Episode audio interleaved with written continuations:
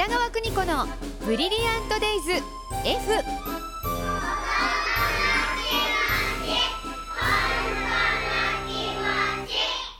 この時間は保育心理士で保育カウンセラー現在学校法人三高学園札幌子ども専門学校の教員を務める高橋弘樹先生とともに子育ての考え方やコミュニケーションそして子育てのヒントを伝えています。スタジオには高橋先生です。よろしくお願いいたします、はいおお願いします。どうしました？どうしました？お願いします。お願いします、はいお願いします。先生髪切りましてね、はいちょっとはいさっぱりして。さっぱりして。ボリュームダウンで。ここツーブロック。ツーブロックでちょっと様子見てみます。ここ寒くないですか？寒いですねですよね。風邪ひかないように。ありがとうございます。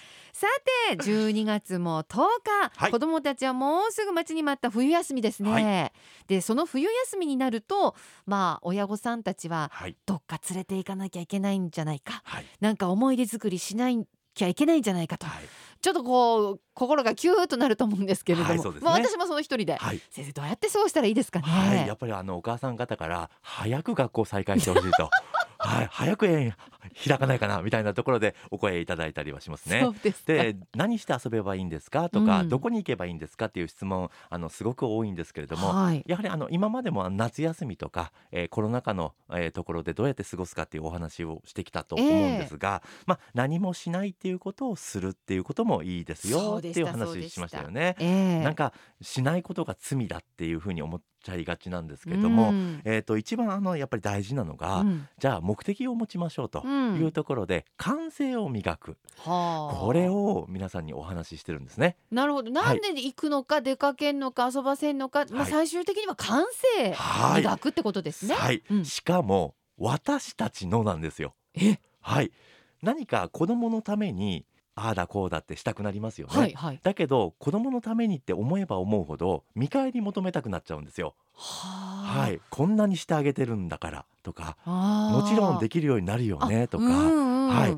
そういうふうに考えれば考えるほどなんかマイナスになっていくパターンが今まで多かったので、うん。えー感性を磨いていきましょうと。うん、じゃあ感性を磨くためにはどうすればいいのかって言ったらやっぱり知らない土地に行く。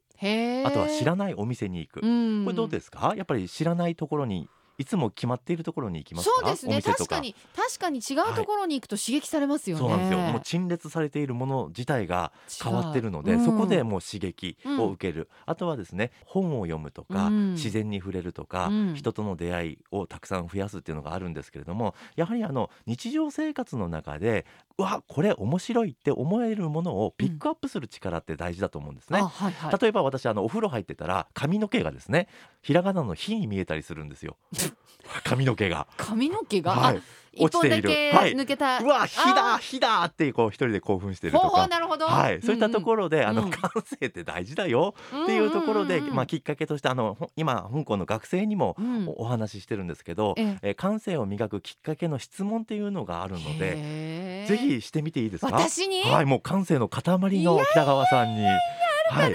えっと正しい答えではなくて、はい。えっと、味付けをしてえードラマチックにロマンチックにお話をしてもらおうと思っておりますので、はい。ぜひラジオ聞いてる方も考えてもらいたいなと思うんですけども、例えば、うん。はい質問します、はい。好きな人の前でうん。忘れ物をした、うん。何を忘れた？うわー、えー大喜利みたいですね。好きな人の前で忘れ物をした、はいはい。何忘れましたか？好きなんですもんね。はい名前を忘れるわけないよな。はいきな人、あ、私だったらね、リップつけるの忘れた。あその意図は？あの、はい。今まあまあマスク生活ですけど、はい。はい。やっぱ好きな人の前でははい。可愛くいやそうですね。見えてほしいじゃないですか。はい。はい。そうすると可愛いって何？まあまずこう血色よく見せる。そうですね。そうですね。そうですね。ってなった時にチークあい。やはいリップリップかな唇ちょっと塗ってた方がはい。可愛らしく見えるかあなー素晴らしいでございます。これ素晴らしいんですか？です。ね。やっぱりえっと私たちって疲れてたり面倒くさかったりするとう、ん。うん知らないわかんないでうん。終わらせちゃうことが多いんですよ。あはい。あ、だけど、ん？何かなって考えることの姿を子供に見せると。これがすごく効力を発揮して、うんうんうん。例えば今の話は、えっと、学生相手にお話ししてるので一番盛り上がるんですね。あーなるほど。好好ききな人ってそうなんですよ。リアルだから、はい、で私だったらなんて言うかっていうと、うん。時間を忘れたとか。うわ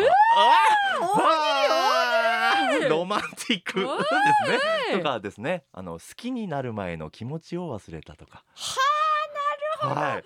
そういったところにこうたくさん考えていくとどんどんどんどんなんか楽しくなっていくんですよ自分が。はい、こういったことをたくさん日常生活の中で増やしていければ、うん。すごく感性が高まっていくんじゃないかなっていうふうに思います。でもう一つあります。はい。では出しますね。はい。はい。子供って何？大人って何？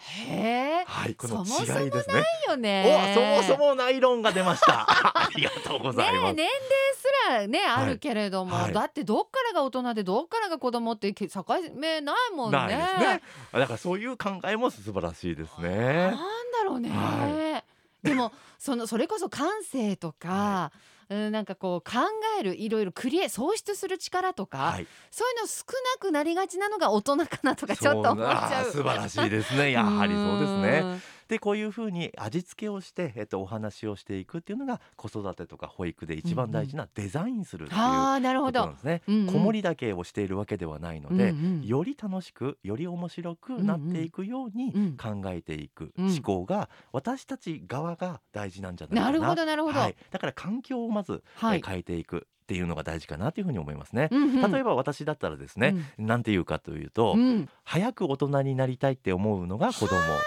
はい、子供の頃に戻りたいなって思うのが大人。みたいな。ないものねだり。はい。っていうような思考からいくと感性が高まって、うん。じゃあなんで感性高めるの？子供の感性を受け止めるためですよというところを、うんうん。えー、と冬休みとかにうん。意識して関わってもらえればいいんじゃないかなっていうふうには思いますね。そうかそうか。じゃあ本当にどっか行こうとか何何かしようとかイベントごとを増やすだけじゃなくて、はい。子供としてこういうたわいもない話をしてるだけで十分磨かれますよね。